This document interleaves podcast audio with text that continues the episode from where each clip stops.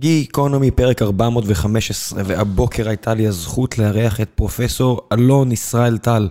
אלון הוא חוקר ומרצה בכיר בתחום איכות הסביבה, ראש החוג למדיניות ציבורית באוניברסיטת תל אביב, ומייסד של מספר ארגונים סביבתיים, לרבות טבע, אדם טבע ודין, מכון הערבה ללימודים הסביבה וצפוף, הפורום לאוכלוסייה, סביבה וחברה. מלבד כל הפעילויות האלה, אלון הוא גם אדם שכיף לשוחח איתו, שמעמיק, שיודע להעביר את הטענות שלו. ועל מה דיברנו? דיברנו על צפיפות האוכלוסין בארץ, על האתגרים שעומדים בפני המדינה בכל הנוגע לאוכלוסייה הגדלה שבה. אנחנו מדברים על החלטות מאוד מאוד קשות שצריך לקחת, ועל הצורך לקחת אותן מוקדם לפני שיהיה מאוחר מדי. ובכלל מה זה אומר שיהיה מאוחר מדי, שלל נושאים כאלה ואחרים.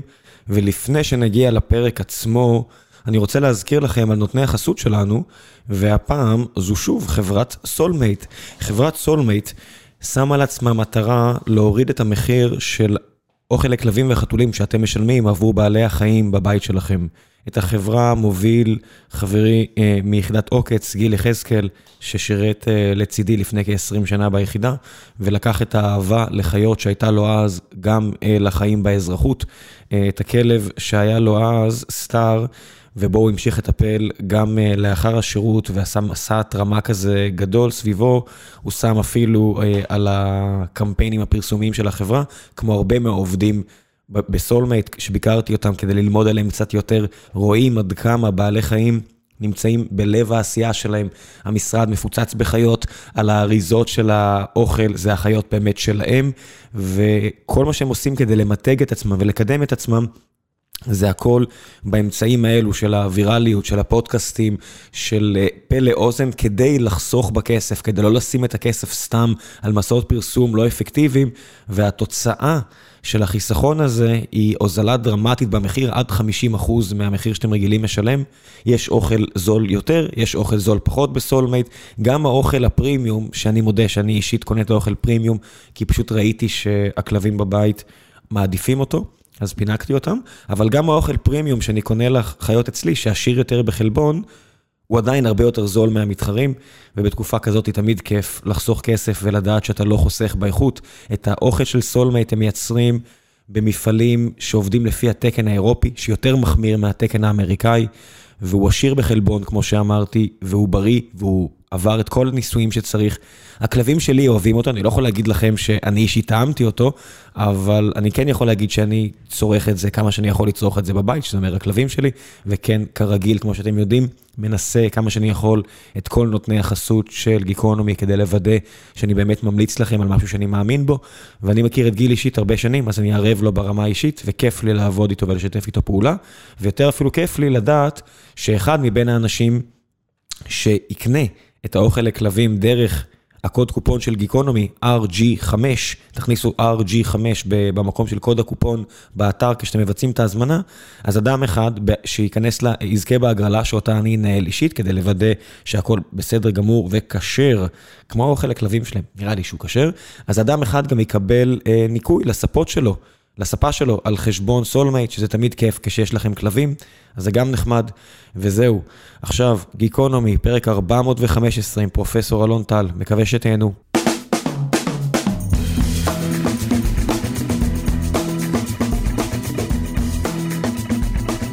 גיקונומי, פרק ארבע מאות וחמש עשרה, והבוקר יש לי הזכות להארח את פרופסור אלון טל, אלון ישראל טל, your full name. כן. פרופסור טל הוא חוקר ומרצה בכיר בתחום איכות הסביבה, ראש החוג למדיניות ציבורית באוניברסיטת תל אביב, מייסד של מספר ארגונים סביבתיים, והיה מספר אחת עשרה במפלגת כחול לבן, המפלגה היחידה שהוסיפה את כל נושא צפיפות האוכלוסין למצע שלה. אתה חלק מקבוצת צפוף, חלק מתנועת צפוף, יש לנו הרבה על מה לדבר, קראתי כל מיני דברים שכתבת, יש הרבה שאלות שמחכות לך, מהקהל גם. קדימה. דבר ראשון, בוקר טוב. בוקר אור, ולכל המאזינים. עד כמה צפוף, צפוף פה? וואה.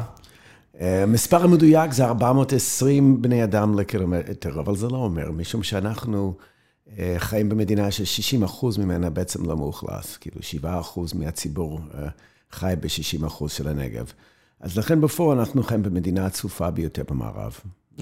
אני מניח שזה דומה מאוד למצרים, שהיא מדינה ענקית, אבל כולם חיים מסביב לדלטה של הנילוס, ואז הם יותר בגודל של בלגיה בעצם, עם כל הגודל הזה שרואים במפה, בפועל הרוב המוחלט שומם לחלוטין. זה נכון, ודומה למצרים, יש לנו שיעור פריון מאוד גבוה, אצלם שלוש נקודה שלוש ילדים לאישה, ואצלנו שלוש נקודה אחת.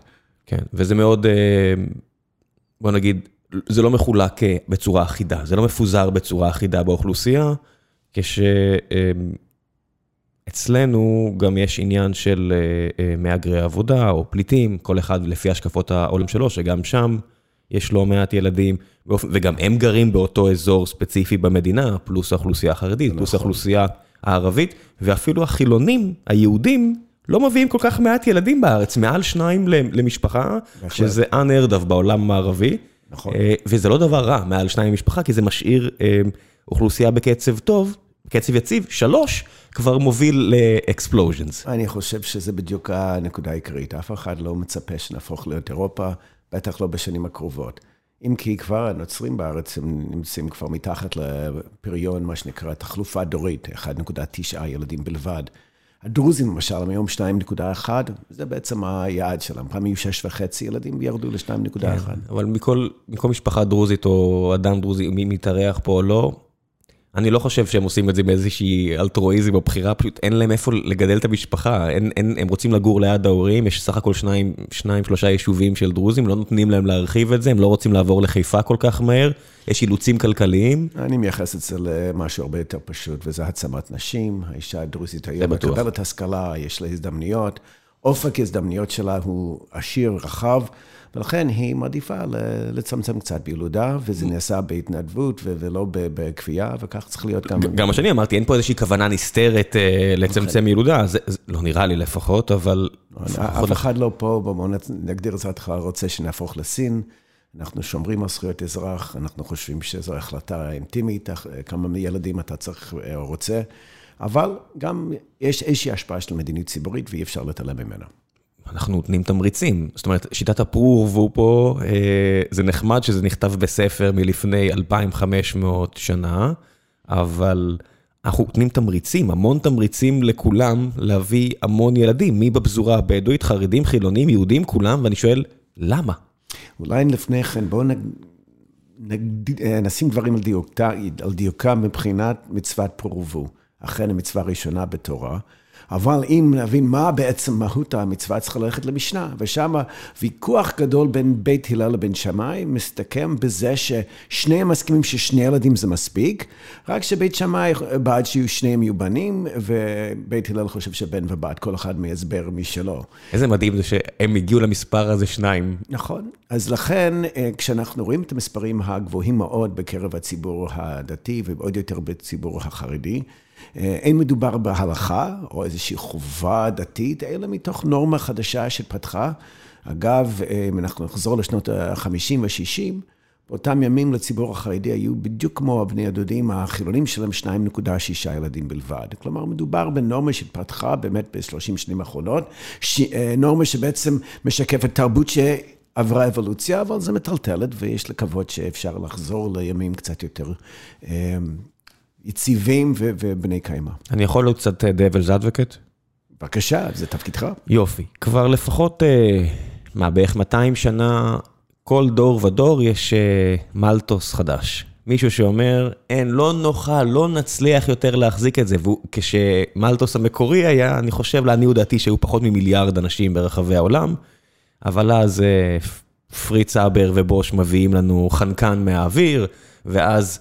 לומדים לשלוט בטמפרטורה, ואז לומדים לחצות אוקיינוסים ולשלוט בכל מיני דברים. זאת אומרת, בכל פעם יש נס טכנולוגי חדש, ואני מסתכל ואני אומר, אוקיי, יש את העניין של גלובל וורמינג, זה בטוח, אבל יש אנרגיה אה, ג'יאותרמית שאולי יפצחו את זה, ויש יש cold fusion, אולי יפצחו את זה, ויש כל כך הרבה מדבר בעולם, ויש את כל סיביר שזה יותר גדול מכל אירופה, ואולי שם יהיה אפשר לגור. אני אומר, אולי זה בסך הכל עניין של פיצוח טכנולוגי ותרבותי, ושכל אחד ימשיך להביא את הילדים שלו. אז באמת, הרבה שנים אנשים אוהבים לזלזל במלטוס. באמת אותו כלכלן שבמאה, בעצם הוא היה כומר, אבל הוא היה, באותם ימים לא, לא הייתה טלוויזיה, ולכן הוא ישב וקרא וקרא והפך להיות כלכלן. אבל בואו נסתכל באמת על מצב ב, על פני כדור הארץ, בעשר שנים האחרונות, מאה מיליון אנשים מתו מרעב. כלומר, אנחנו לא חיים בעולם שהוא... בכמה זמן? בעשר שנים האחרונות. בעשר שנים האחרונות. והיום עדיין, ארגון הברית העולמית מגדיר את רעב כגורם מספר אחד לתמותה, הרבה מעבר לכל דבר, סרטן ובטח קוביד וכו'. כלומר, גם התחזית הקודרת שלו, שלא הייתה מדויקת מבחינת ה... ההנחות שלו, בקשר להתפתחות טכנולוגית, בקשר לדברים כמו אמצעי מניעה, הוא לא יכול להבין שהתשוקה שהוא כתב עליה יכול בעצם להיפרד מריבוי טבעי, אבל בסך הכל ההנחה היא נכונה, במערכת אקולוגית סגורה אי אפשר לצמוח לנצח. מי שחושב שכן, אפשר לשלוח אותם להסתכלות, אבל בטח לא להקשיב להם. ולכן השאלה היא רק מתי. עכשיו, אני טוען, ואתה מעלה בעצם שאלה של כושר נשיאה, אפשר באמת לדבר על מספר המרבי של תושבים על פני כדור הארץ, בוודאי במדינת ישראל. אם נוכל להגיד ארבעים, חמישים, מאה מיליון, אבל לא זאת השאלה. זאת שאלה, לדעתי, באמת... לא אגיד מטומטמת, אבל לא נכונה. השאלה הנכונה היא מה המספר אופטימלי, כלומר באיזה מצב אנחנו נמצא את עצמנו עם יותר אנשים שזה פוגע באיכות החיים ולא מוסיפה. אין לי ספק שאולי כשמדינת ישראל הוקמה והיו פה סדר גודל של מיליון אנשים, המדינה הייתה די ריקה והיה בעצם צורך להגיע לאיזושהי מסה קריטית. השאלה היום אם יש לנו תשע נקודה שלוש מיליון אנשים, אם תוספת אנשים היא מוסיפה לאיכות החיים או פוגעת. אני מוכן לקיים את הדיון הזה, אני בעצמי חושב שאנחנו כבר הגענו למספר אופטימלי וכל תוספת לא בהכרח תעזור, אבל אין ספק שאנחנו חושבים על המצב האופטימלי, אנחנו לא רוצים להיות איזה factory farm שדוחסים עוד ועוד בעלי חיים ועוד ועוד בני אדם בתוך הלא, אנחנו רוצים לחיות טוב, וזאת שאלה שכרוכה בערכים, אני מציע שנתחיל לקיים אותה. אני חושב שחלק מהבעיות פה, וזה בטוח צורם למאזינים, כל מה שמדברים על אוטופיות או על מצב אופטימלי, אנחנו כאילו, ואנחנו אומרים אנחנו, יש איזושהי הבנה של מקשה אחת, ואני אומר, אוקיי, יש פה הרבה אוכלוסיות, הרבה קבוצות באוכלוסייה, אני אפסיק אותי להג לשנייה, שלא חושבות כמוני כמוך. הן אומרות, אנחנו לא חושבים כמוך, לנו לא אכפת מהאיכות חיים כפי שאתה מתאר אותה, מישהו אחר משלם את זה, הכל בסדר, I don't care. ואז אתה בא ואומר, אנחנו, who is we? כמו ששלום חנוך אמר, אל תקרא לי עם. אוקיי, אז ככה, אני חושב, we, זה אותו ציבור שנתקע בפקקים כל יום, ולפי התחזית של משרד להגנת הסביבה, בעשר שנים הבאות, מי שנושא יומיות, יוסיף עוד שעה, מחייב יום-יום, לסתם, לאותה סימפטום של אותו צפיפות. אני מדבר לאותו ציבור שמחכה עכשיו זמנים מטורפים, בחדרים עיון, למומחים, למערכת הבריאות. אני מדבר לאותו ציבור שמצטופף בכיתות הלימוד, וסובל מאות... אותה אלימות שנובעת מהדבר, וזה אותו דבר בקשר לתור של בית משפט, כמה זמן זה נקבל פסק דין, אנחנו בכל מקום רואים שביקושים עולים על יכולת של התשתית החברתית לספק אותם. ולא משנה אם אתה חרדי או בדואי או חילוני, לא משנה, אנחנו כולנו תקועים ביחד, ולכן הגיע הזמן שנשלב ידיים, ונשב ונחשוב מה המספר הנכון של תושבים פה, מכיוון שאין ספק שהיום אנחנו רואים סימנים ברורים שהתוספת פוגעת באיכות החיים. איפה זה בא לידי ביטוי מעבר לתנועה? זאת אומרת, כל מה שציינת עד כה, ציינת בוא נעבור על זה. חינוך, מערכת הרפואה הציבורית, מערכת התשתיות. אני אומר, אני מסתכל על כל הדברים האלו, האם זה פשוט לא עניין של הזנחה? זאת אומרת, יש פתרונות הרי בעולם, אני מסתכל על מטרופולין כמו טוקיו. הייתי בו, על, על שטח שהוא בערך בגודל של מדינת ישראל נניח, חיים שלושים וחמישה מיליון אנשים, או איזשהו מספר, אני מצטער, אני לא, לא יודע את המספר המדויק, אבל כשהייתי שם זה מרגיש כמו המון, אין סוף אנשים, והכל זז חלק, הכל עובד טוב, זאת אומרת, it can be done, אני לא יודע אם זה אפשר להגיע ל-מאה מיליון, כמו שקנדה רוצה עד סוף המאה, פה בארץ, על הרבה פחות שטח, אבל... אפשר יותר טוב למה שיש כרגע, זה בטוח. אז יש שתי, שתי שאלות קשורות. השאלה באיזה קצב אנחנו רוצים לגדול. אילו מדינת ישראל הייתה מגיעה לאותם מספרים שיש לנו תשעה מיליון אנשים בקצב נורמלי, אפס נקודה שני אחוז עלייה בשנה במספר התושבים. אבל אנחנו גדלים ב-שני אחוז בשנה. ואני לא מכיר מדינה שמסוגלת להכיל כל כך הרבה אנשים ברגע שאתה עובר איזשהו סף פיזי בצורה נכונה. השאלה השנייה, אם אנחנו רוצים לחיות בטוקיו או במנהטן וכו'. כלומר, יש כאנשים ששמחים, רוצים להיות כל הזמן במצב צפוף, אני חושב שזה לא רובנו. אבל בואו נדבר באמת על הדברים, כי אין ספק שעם השקעה נכונה, יכולנו להגדיל תשתיות, להגביה בתי חולים וכו'. אבל בואו ניקח למערכת הבריאות. היום יש שש עשרה אלף מיטות בבתי חולים בישראל. על פי התחזיות של משרד הבריאות, הרי יש להם ועדה שמקימה עכשיו תוכנית מיטה ארצית, אנחנו נצטרך עד עשרים חמישים ארבעים ושישה אלף מיטות. מדוע?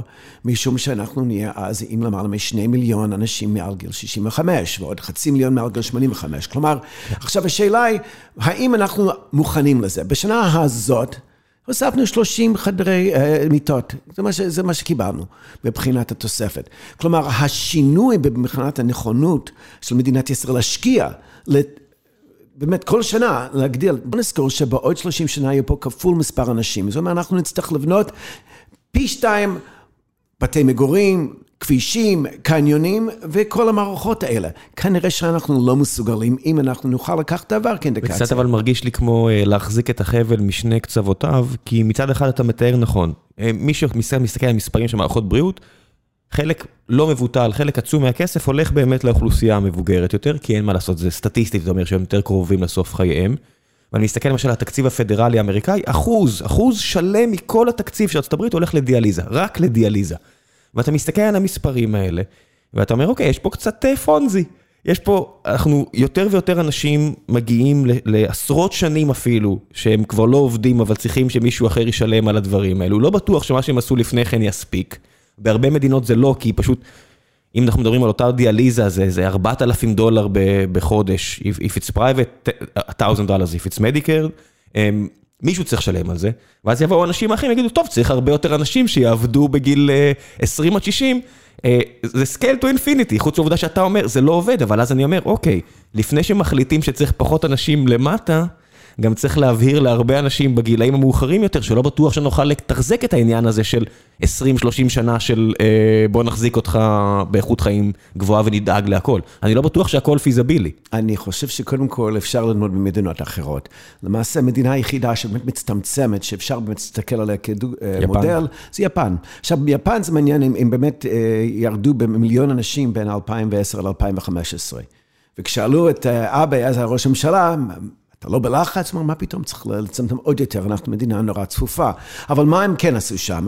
הייתה להם בעיה אקטוארית מבחינת הפנסיות, ולכן הצליחו באמצעות עידוד להגביה בפועל את גיל הפרישה. אנשים, רוב אנשים בגיל שבעים ממשיכים לעבוד שם, אצלנו גיל שישים ושתיים אנשים זה משהו מטורף, זה דעת לא נותנת, אנשים אחרים את גיל מאה פה, אז מה, מה אנחנו צריכים? כן, ואין דרך יותר טובה לעשות... אה, אה...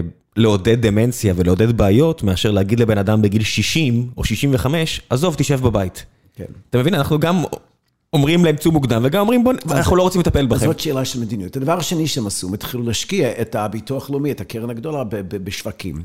ואז פתאום החוב האקטוארי הגדול, תוך איזה ארבע חמש שנים, הצטמצם ב-חמישים אחוז, והם יעמדו בזה מבחינה הזאת. אני חושב שרחוק הוא היום שאנחנו נצטרך באמת ליישם מה שקורה ביפן, מכיוון שיש מושג שנקרא תנופה דמוגרפית. והיא אומרת שזה לוקח שניים, שלושה דורות, עד שבעצם אתה מגיע ליציבות, בתנאי שאתה עובר לתחלופה בין דורית, כמו שני ילדים או פחות. דוגמה, סין, ב-אלף תשע מאות שבעים ותשע מאמצת ילד אחד למשפחה, עם כל הטעויות שבה, עם כל ה... מאמצת את המדיניות של one child family, וכו', והם הגיעו באמת ל-אחת נקודה ארבע, בשנגחאי אחת נקודה שתיים, מספרים מאוד נמוכים. מתי אוכלוסיית סין מתייצבת? אני שואל סטודנטים, וזה טריק קוושן, מכיוון שהתשובה היא עוד לא. רק ב-עשרים שלושים, זה לוקח שניים, שלושה דורות. זאת המשמעות של תנופה דמוגרפית, כשיש אוכלוסייה צעירה, שעוד לא הגיעה לגיל הפריון, ועוד לא, וכמובן, תוחלת החיים עולה. בתור אחד האנשים שבעוד שלושים שנה יהיה מעל שמונים וחמש, כך אני מקווה לפחות, אני, אני לא כך סס להגיד, בסדר, נוותר על הדיאליזה שלי. לא, אני חושב שאני עבדתי קשה, ואני אמשיך לעבוד, אני מקווה אחרי גיל שבעים. אז, מגיע לי, ואני חושב שאנחנו לא רוצים לחיות בחברה שבאמת מפקירה אנשים בעת זקנה. כן, אינואיטים ששמים... עזוב, גם אין קרחונים יותר, יש גלובל וורמינג, אז אי אפשר ללכת על הפתרון של האינואיטים. ויש לנו גם את הטובה, אני חושב, אני מסתכל ליפן, אני בעצם מקנא בהם. מדוע? אם אנחנו מתייחסים לאותם סקרים שיצאו מסטנפורד ומאוקספורד בקשר לבעצם ביטול משרות או מקצועות שלמים כתוצאה מהבינה המלאכותית, אנחנו יודעים כ-שלושים אחוז מהמשרות האם לא יהיו, אז יכול, יכול אפשר להגיד, יהיו דברים במקום, אבל פתאום אנחנו הולכים לעבור בתקופה כל כך מהירה, אפילו רופאים שצריכים לנתח צילומי רנטגן, לא נצטרך אותם, מחשב יעשה את זה יותר טוב. בדיוק ראיתי את אייל גורה מזברה מדיקה לפני יומיים, והנה יש פה חברה ישראלית ש... עובדת קשה כדי שכל המפענחים יגידו, הוא ירדן, בוא נעשה משהו אחר. אז, אז, אז, אז במצב כזה, כשיש לך אוכלוסייה צעירה קטנה יחסית, המשבר מבחינת האבטלה יהיה קטן יותר. ו- ואנחנו למשל רואים בארצות הברית מה קורה, כשיש אוכלוסייה מאוד גדולה, צעירה, מובטלת. הקצב, קראתי אתמול באקונומיסט, שקצב הרצב, הרחצב בארצות הברית עלה ב-שלושים אחוז ב-עשרים עשרים לעומת שנים קודמות. אחרי הרבה שנים שבעצם שיעור הרציחות בארצות הברית ירד בהדרגה, עכשיו זה, זה, זה, זה נורא מפחיד להסתובב שם, ומקסיקו בכלל אין, אין מה להיכנס לשם no. בלי, בלי שומר ראש. ולכן אין, אני לא חושב שאנחנו מגיעים למצב הזה בישראל. לא רוצה להגזים. אז בוא נסתכל שנייה על מדינה, על המדינה שציינת. הרי כמו שאמרת, לוקח שניים, שלוש, שניים, שלושה דורות to turn the ship around. ואתה אומר ששינזאבה לא מודאג, כי אומר, הכל טוב, נצטמצם. אבל אין איזושהי נקודה שבה הכלכלה כבר ממש בסכנה, כי זו מדינה למשל שלא רוצה הגירה. היא מאוד מאוד, חוץ מפורטוגל, אני חושב שזו המדינה הכי טהורה בעולם, הרבה יותר מביתר ירושלים, לא רוצה אנשים שהם לא יפנים, ו... אוקיי, אז עכשיו זה יורד והם מסתדרים, אבל מה קורה עוד שישים שנה? הם עדיין בסדר גמור? אני חושב שאנחנו עוד לא הפנמנו את המשמעות של רובוטיקה בחיינו. ביפן למשל הם מספרים שמה המשבר הגדול? בניגוד אלינו הם לא רוצים לזרוק אנשים לבתי אבות ולדיור מוגן, הם רוצים לטפל בהורים אצלם בבית. מה הבעיה? אני רוצה לטפל באבא שלי. אין מקום. הוא, לא, לא, זה לא זה. הוא בן מאה, אני בן שבעים, גם אני כבר מזקן. כלומר, זאת הבעיה שתוחלת החיים שם כל כך גבוהה. אז מה הם עשו? הם הבינו שהאתגר הכי גדול מבחינת ציוד וכו', זה להביא את אותו קשיש מהמיטה עד לאסלה. ויש היום רובוט שעושה את זה נהדר, בעדינות, מרים, מגיע לאסלה ומוריד. ואותו כנ"ל לגבי עזרה בסופר. כלומר, אני חושב שחלק מהעזרה, ובאמת האתגר הגדול של באמת טיפול בקשישים, אנחנו נצטרך למצוא פתרונות באמצעות הטכנולוגיה. יכול להיות גם חס וחלילה שיפן תיאלץ לוותר על מדיניות ההגירה הקשוחה שלה. זה, זה גם... כן, בכלל, כמו שרוב מדינות אירופה אינן מצטמצמות, כי אם בעצם פותחות את השאר. אוסטרליה, שהייתה כל השנים נגד ה-Yellow Scare, וכל מיני מדינות כאלה שמאוד שנאו אסיאטים, לא לבנים יפים כמוהם. הנה, היום אתה מסתובב באוסטרליה. So many immigrants. אתה יודע, כל כך הרבה מהגרים, וזה בסדר. אתה רק צריך את המנטליות הנכונה ואת ה-good faith. שכולם יעבדו ביחד. אבל... לחבס, לחבק את הפסיפס החברתי העשיר. כן. אבל אני רוצה לומר שאתה מעלה בעצם אחד הבעיות, האתגרים שלנו בצפוף, העמותה שהקמנו כדי לדון בישראל על הסוגיה של פיצוץ אוכלוסין, וזה החשש תמיד שהמתנגדים תמיד ינסו איכשהו למסגר אותנו בתור גזענים. זה לא שאתם רוצים לייצב את האוכלוסייה, אתם רוצים פשוט שיהיו פחות אנשים שהם לא כמוך, אתם לא רוצים אנשים שחורים, אתם לא רוצים חרדים וכאלה. במקום להתייחס לטענות המהותיות שלנו ברצינות. בטח באקולוגיה, אני חושב שאין ספק שיותר אנשים זה פחות טבע, ואנחנו מרגישים את זה מאוד בישראל. אולי באמת נוכל להרחיב את הדיבור, אבל מה שקורה מבחינת המערכות האקולוגיות, אבל אני כסגן יושב ראש קרן קיימת, שחזרתי לגוף המאתגר הזה, כי הבנתי שהיערות הולכים מצטמצמים, בגלל כל שנה צריכים לספק שישים אלף יחידות דיור, וזה בא בין היתר על חשבון החורש שלנו, וגם הצורך להכפיל ב-שלושים שנים הבאות את אתרי נופש, הרי אנחנו רוצים לצאת, אנחנו עכשיו רואים מה קורה בדיוק שאי אפשר לנסוע, איזה, איזה טירוף זה לנסות למצוא איזושהי פיסה שקטה ולשחרר רגליים וכו', ואנחנו חייבים לספק את זה, ואנחנו לא מצליחים. כן, זה, זה, זה מרגיש לי, זאת אומרת, אפילו למצב הנוכחי, כמו שאתה אומר, לשנות את הספינה, אנחנו מדברים על עוד חמישים שנה, או על עוד ארבעים שנה, אפילו למצב הנוכחי, שזה אין מה לעשות, זו כבר עובדה, אנחנו צריכים ללכת artificial, זאת אומרת, שוב לחזור לתת יערות, זאת אומרת, כמו רוב היערות בארץ, שהם יערות שנטעו אותם חלוצים לפני, לא יודע, שישים, שבעים, שמונים שנה קרן קיימת, כמו שאתה אתה יודע יותר טוב ממני, שרוב היערות פה זה לא יערות טבעיים, כי הטורקים הורידו פה את הכל, וכן, צריך לעשות חורים באדמה ולמלא אותם במים ולהגיד, הנה אגם, אין מה לעשות, אפילו לכמות הנוכחית, כל מי שיוצא עכשיו לטייל, אתמול, לא יודע, טיילתי עם המשפחה, העומס הוא... גם אנשים נהיים עצבניים בגלל זה, אתה יודע, scarce resources מובילים לבעיות של עצבים, זה, זה, זה נורא קשה. אני אגיד לך, מבחינה הזאת, אנחנו מבחינים בין שלושה סוגים של, בוא נגיד, קיבולות או כושר נסיעה. אחד זה כמובן ניהולי, מספר מקום, מקומות חנייה מספיקים, או פקחים לניקיון וכו'. הדבר השני אקולוגי, אם בכלל הצבע יכול לעשות את זה, והדבר השלישי, ואולי הכי חבר, זה חברתי. הרי כשאני יוצא... לטייל פעם, אני זוכר, הבאתי איזה מומחה מחוץ לארץ לטייל קצת בנגב, אז אמרנו, בוא נראה לך, אתה אין לך הרבה זמן, נלך לשם על יד שתי בוקר, יש את, את המסלול ה... היפה של... נחל צין? לא, לא, דווקא זה, יש מקום, התכוונתי לאין... אין בוקק? אין, לא, לא. תכף אני אזכור. לא משנה. לא משנה, אני בוחק דוגמה מצוינת. ואתה מגיע לשם ויש איזה עשרה אוטובוסים, ואתה מרגיש שאתה מסתובב בדיזנגוף. יש פקק תנועה, על כל ניוק אנד קרני, בסלע יש פקק תנועה. אתה עכשיו צריך לעמוד ולחכות שקבוצה של בנות אולפנה, או קבוצה של חבר'ה שהגיעו מתל אביב, כי הם לא ראו מדבר יותר מדי שנים, צריכים לעבור, ואתה עומד שם ובוהה.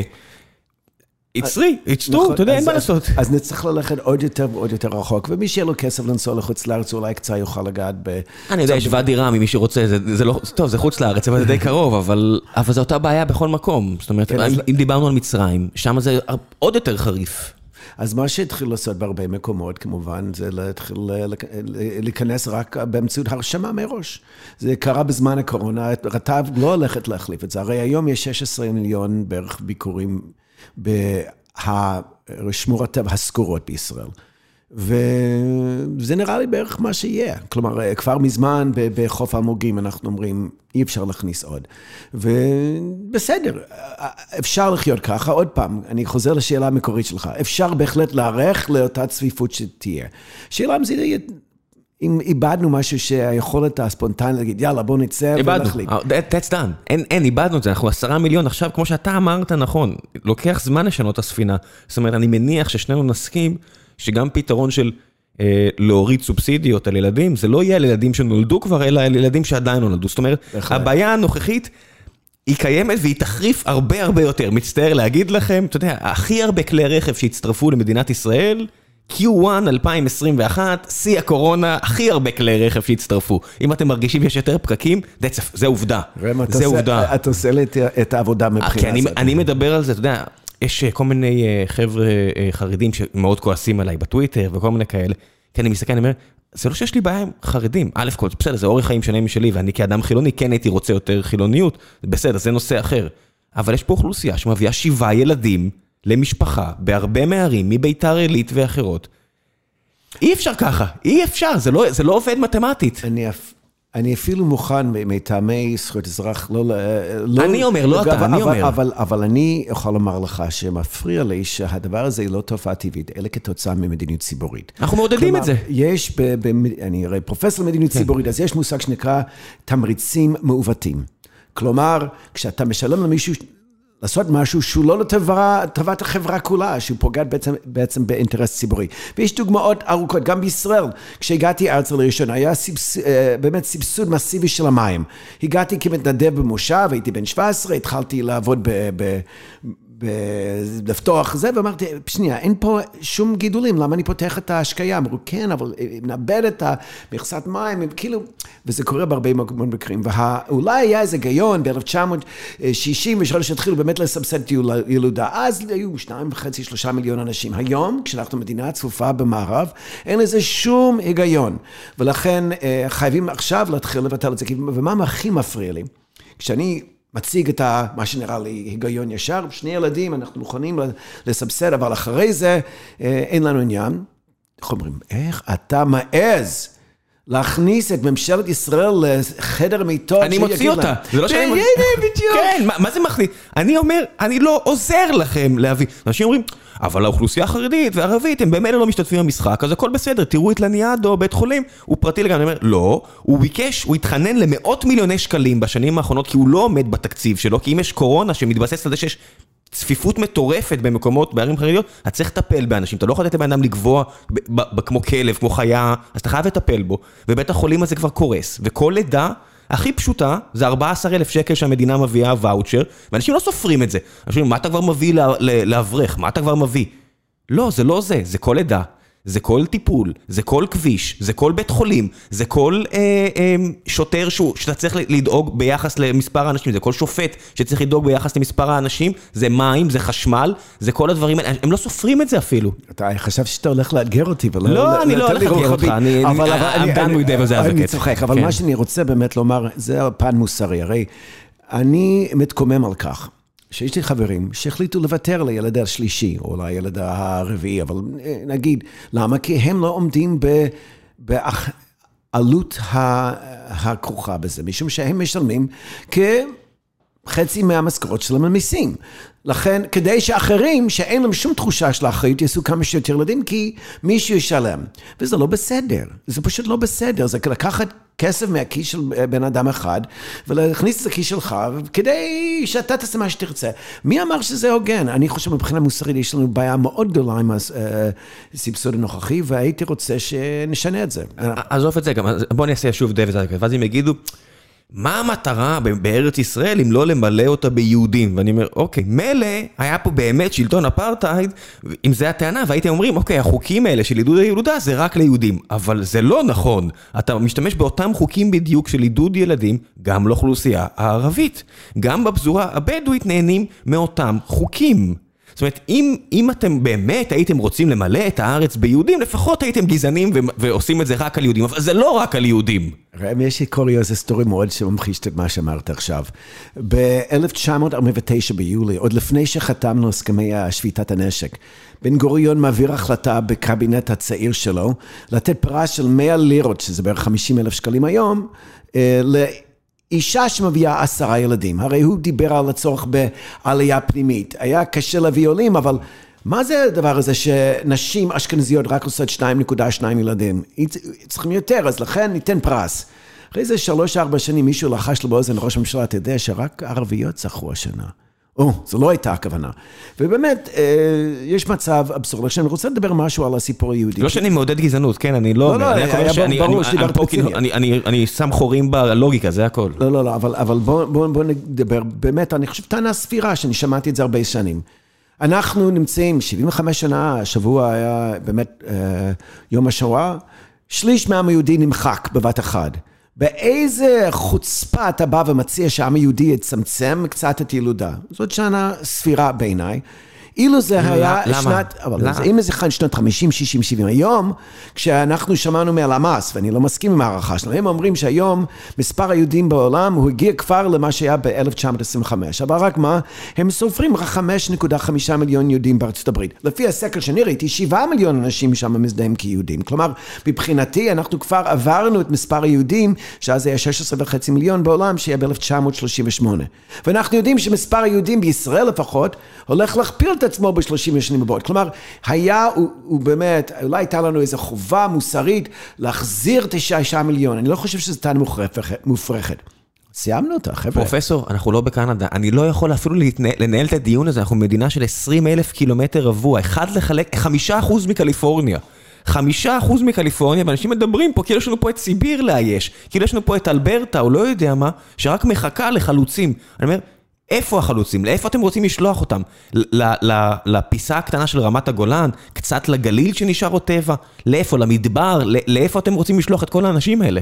זאת אומרת, אני, אני מסתכל על זה ואני אומר, הטירוף הזה, איך אף אחד לא דופק את היד על, על השולחן בממשלה ואומר, חייב לעצור את זה אתמול. אני, אני פשוט, אני באמת, אני מסתכל על זה לפעמים ואני... אני מתווכח לפעמים עם עמיתי בעולם התכנון. שהם מין שטנץ כזה שטוב, אנחנו, אם זה רק עניין של תכנון, הם אומרים, בחייכם, אתם רוצים ירושלים, נגיד, של שלושה, ארבעה מיליון אנשים, כי זה מה שהולך להיות, הרי אנשים לא ילכו לנגב. זה אנחנו, תודה ללא חיים בעידן שלוקחים אנשים מהנמר בחיפה וזורקים אותם בירוחם. לא, אנשים יכולים להחליט. אז יהיו פה בתל אביב, בגוש דן, בירושלים. האם באמת ישפר את איכות החיים? יהיה אנשים בבאר... אוקיי, הנה כמה עובדות, למי שלא אומר, אנשים אומרים, הנה, אבל עברתי לבאר... ההורים שלי עדיין גרים בבאר שבע, אני לא בורח מזה. הנה העובדה.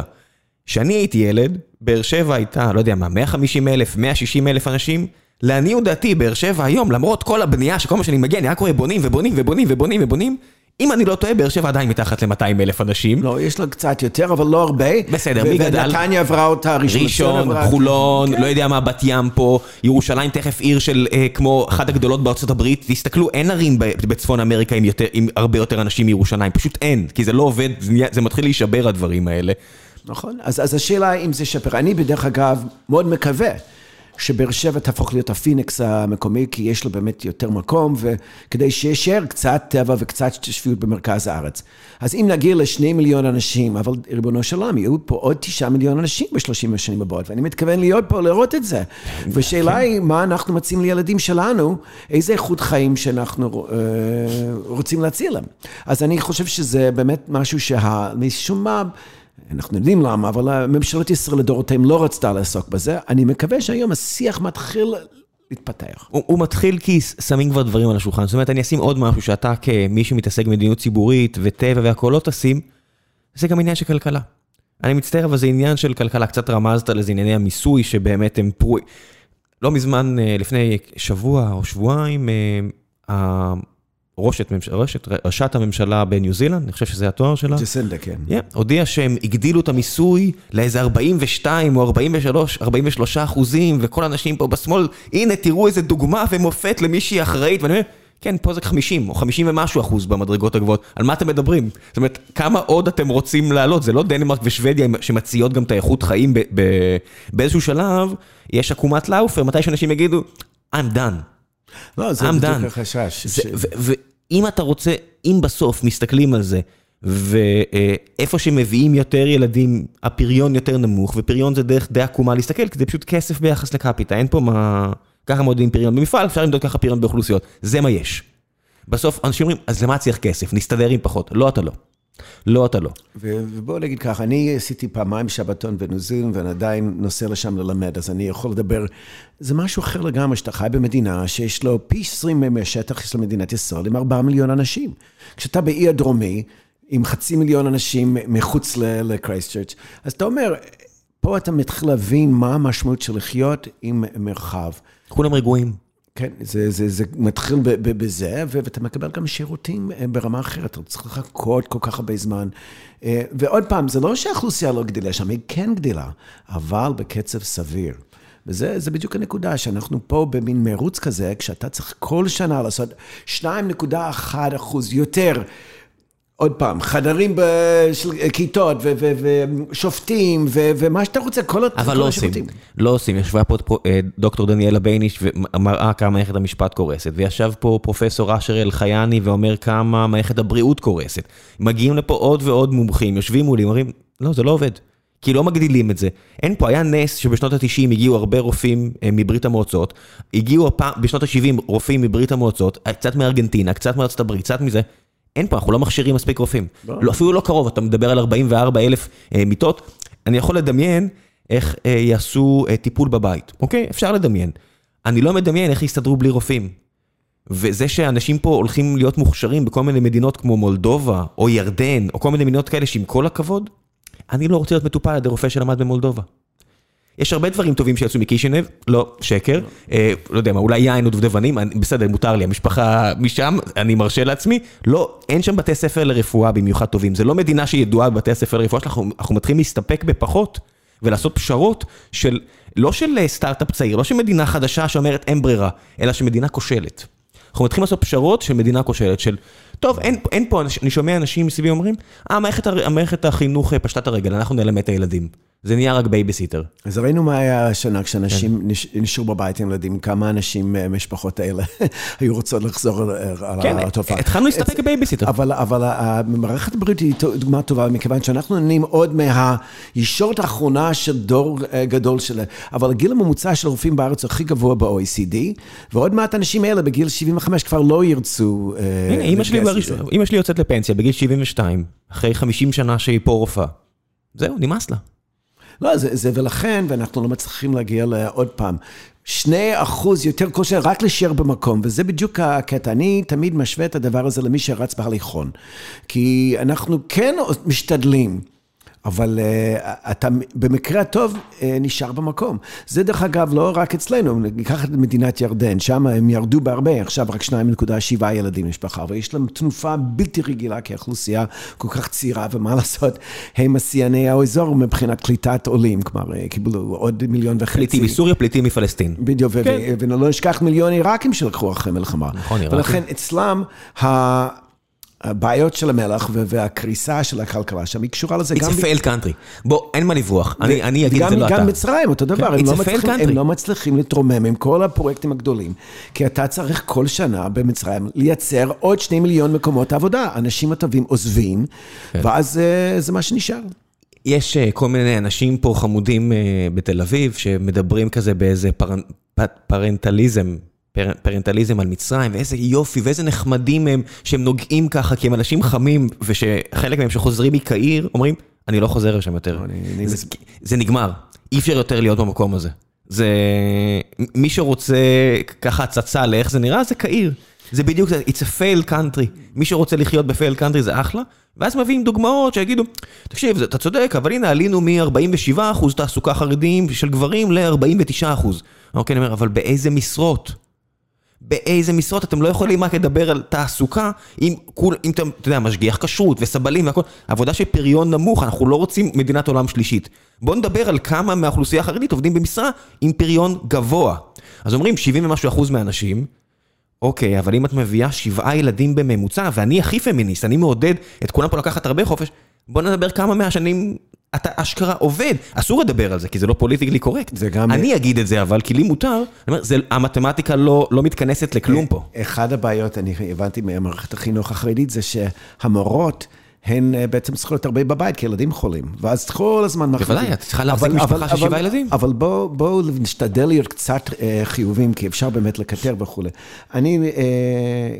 זה בימים האחרונים יצאתי מתפקיד ראש החוג למדיניות ציבורית, אבל בתפקיד הזה קידמתי מאוד מדיניות של אפליה מתקנת כדי לקלוט שלוש אוכלוסיות, אוכלוסייה ערבית, אתיופית וחרדית, כי אני סבור שמי שלא למד לימודי ליבה לא יוכל להיות אף פעם אולי פיזיקאי גרעיני, אבל אין סיבה שלא יכול להיות עובד מדינה מסור וחכם. זה לא הולך פשוט, כי כדי לעבור כלכלה אצל דן בן דוד, אתה צריך לפחות לדעת אלג'בר ברמה של משתנה אחד. אז נכון שזה אלג'בר של כיתה ת', אבל זה לא... צריך אנגלית. צריך לדעת אנגלית. כל הדברים האלה, אנחנו באמת מביאים למחונכים כדי לעבור את זה.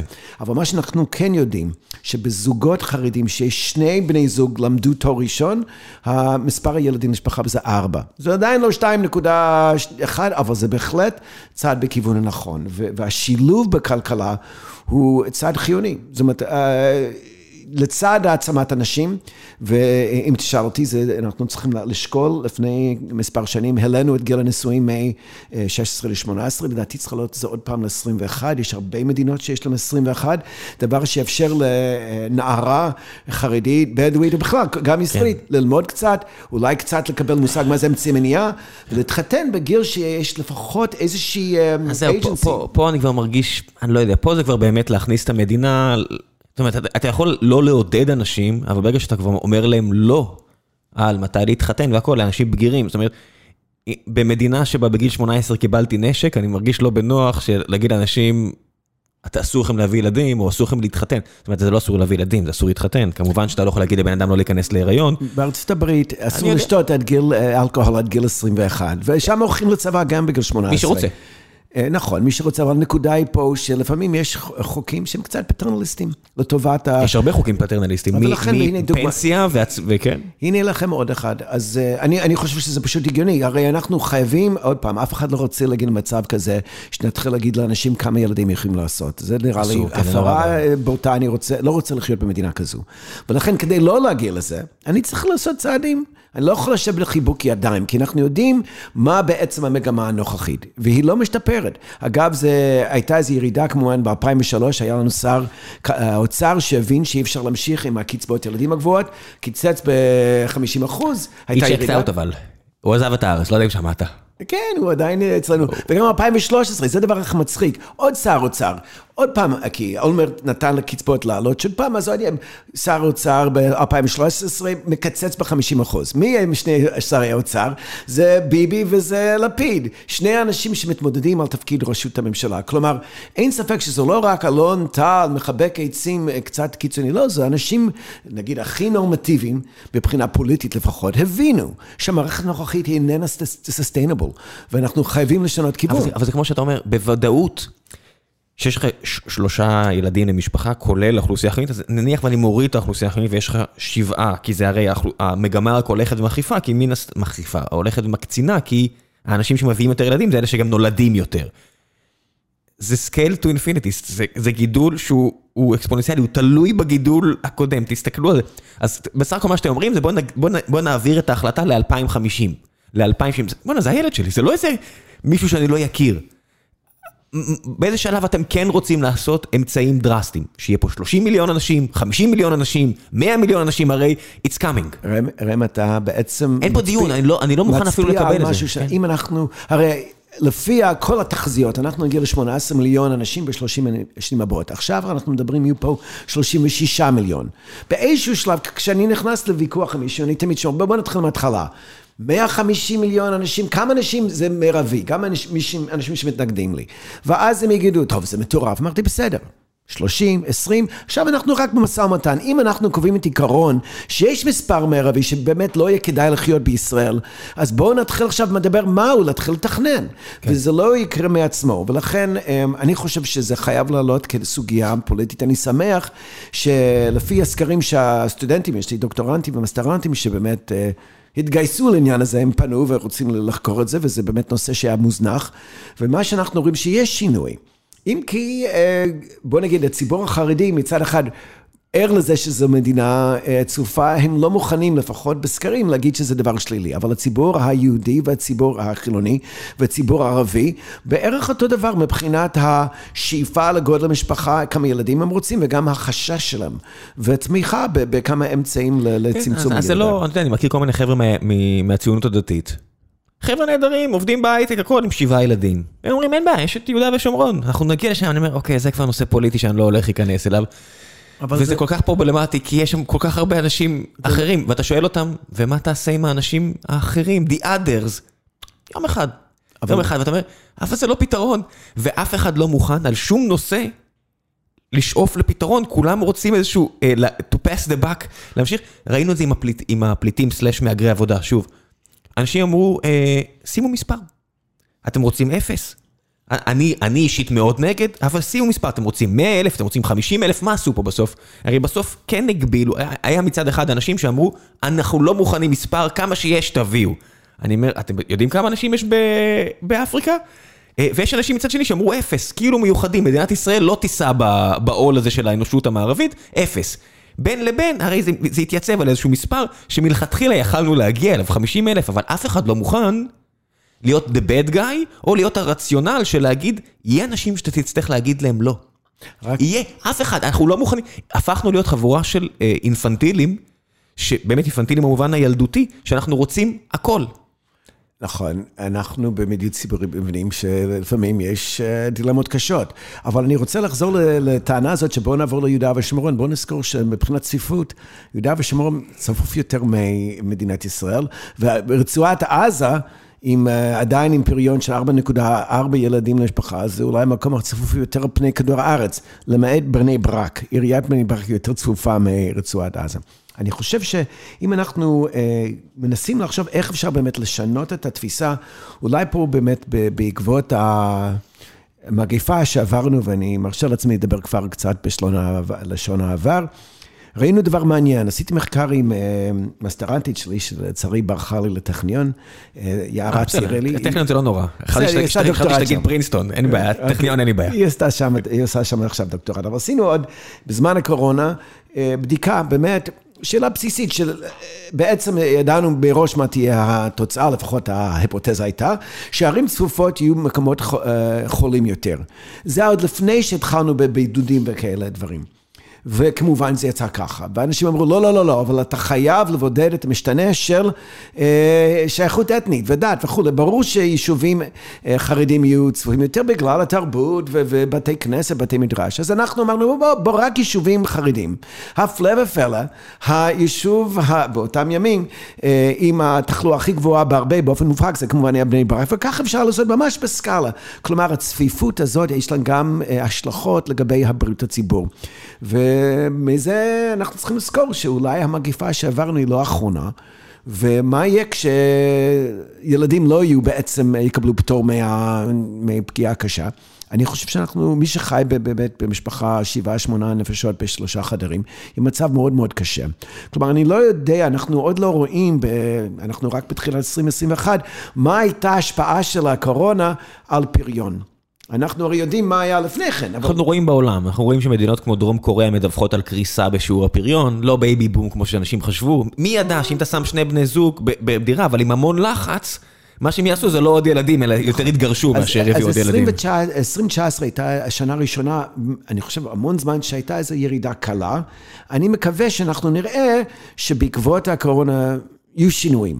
זה... אין אם כן אתה תפסיק את המדיניות הציבורית. בסוף, אז אנשים שואלים אותי, מה אתה תעשה? ואני אומר, דבר ראשון, אני אפסיק לסבסד מהילד השני ואילך. כן? אין, אין משהו לפני. זאת אומרת, אנשים יגידו, אז מה, הם יבואו לבית החולים וייכנסו לחוב? זאת אומרת, על כל עדה? אני אגיד, כן. כן, כן, בדיוק. כן.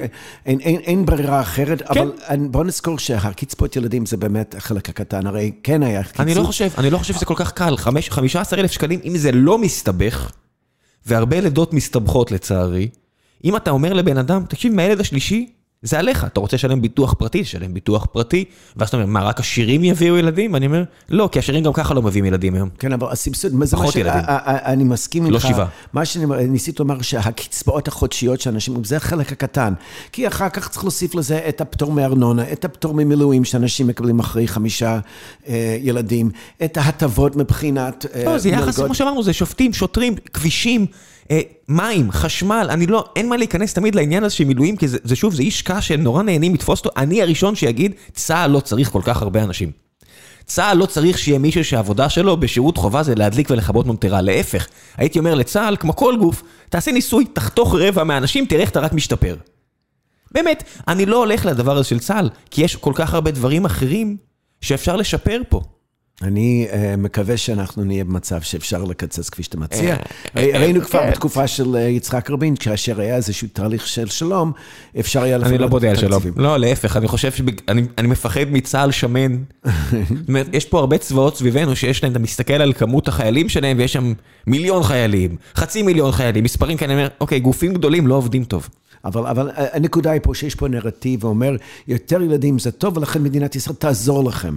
ואנחנו צריכים לשנות את הכיוון ולהגיד, שני ילדים זה מצוין, ואחרי זה לא תקבל העדפה בדיור ציבורי, כמו שאצלנו מי שיש לו שבעה, שמונה ילדים, קופץ לראש התור, להפך, מי, כמו שעשו בסינגפור. שני ילדים למשפחה, אתם מקבלים את העדפה בקרב, כי אנחנו רוצים, באמת, כפי שאמרתי, לא תמריצים מובטים, אלא להגיד לאנשים, עשיתם דבר נכון, הדבר הפטריוטי זה שני ילדים למשפחה, מי שבאמת עושה לנו את המחווה הזאת, יקבל את כל ההטבות שמדינת ישראל יכולה לספק. ועל ידי זה, זה מסר ברור, וזה לגיטימי לחלוטין. אחד הדברים שמרגיז אותי, אנחנו לא רוצים להפוך לסין, זה לא קשור. אף אחד לא מדבר אלא על דברים וולונטריים ותמריצים שמקיימים בכל העולם. הרי איך זה שבאיראן הצליחו לצמצם את ילודה בצורה כל כך משמעותית, אולי באמת המדינה הכי אפקטיבית. עשו את זה באמצעות זה שמי שהיו לו שני ילדים ולא יותר, קיבל חינוך חינם בהשכלה גבוהה, ועזרה בסופרים וכל מיני דברים כאלה. ועכשיו אותו דבר בבנגלדש, ואותו דבר בתאילנד, ואותן מדינות שרוצות באמת להתמודד עם הסיפור הזה, ישנם כלים שעובדים. ואנחנו יודעים שזה עבד בזמנו, ב-אלפיים ושלוש שהיה קיצוץ, בטח אצל הציבור הבדואי, ו- וצריכים לשים באמת אותן תופעות חיות, ו- וזה חוזר בסופו של דבר לנשים. כן, בסוף אין, אפשר להיות הכי פמיניסט בעולם, אבל בסוף אישה זו שמחליטה בשורה התחתונה. אבל, אבל עוד פעם, אנחנו בישראל אה, לא מכניסים את אמצעי מניעה לסל התרופות. זה נראה לי, אה, אם את חיילת, אז סל לא רוצה שחיילות ייכנסו להיריון, אז זה באמת מחוסר. זה באמת עניין אה, כספי אצל אנשים? אני אה, שומע...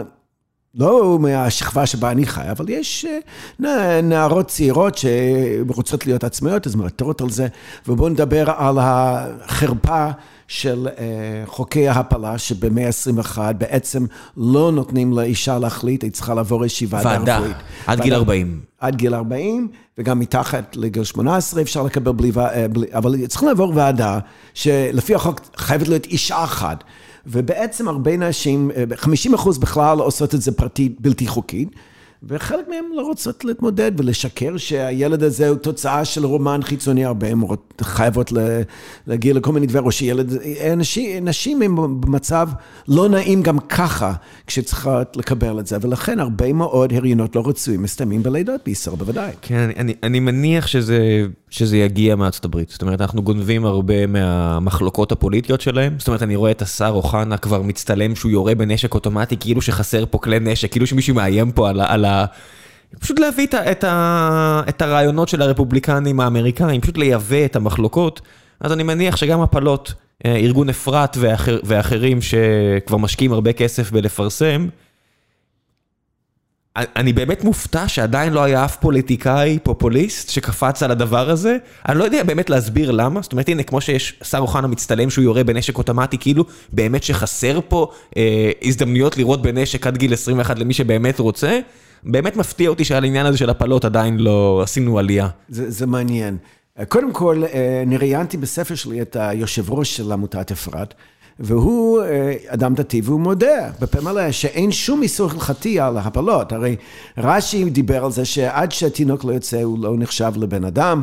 אנחנו יודעים לפי התורה שמישהו שבטעות גורם לאישה לעשות הפלה, אין פה שום חובה פלילית, כי הרי זה רק לשלם איזשהו קנס אזרחי. ויקרא, כן. כן, אבל...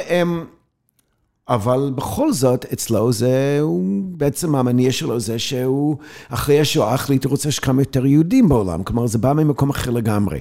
ולכן, אני חושב שבמדינה, אתה יודע איך, דרך אגב, למה ביטלנו את, ה, את האפשרות החמישית, הרי יש ארבע סיבות שאפשר לקבל הפלה אצל הוועדה, והייתה החמישית, שזו הייתה בעצם כלכלית, אם אני אומר, אני לא עומד בעלות, אני רוצה, זה היה פעם חלק מהחוק.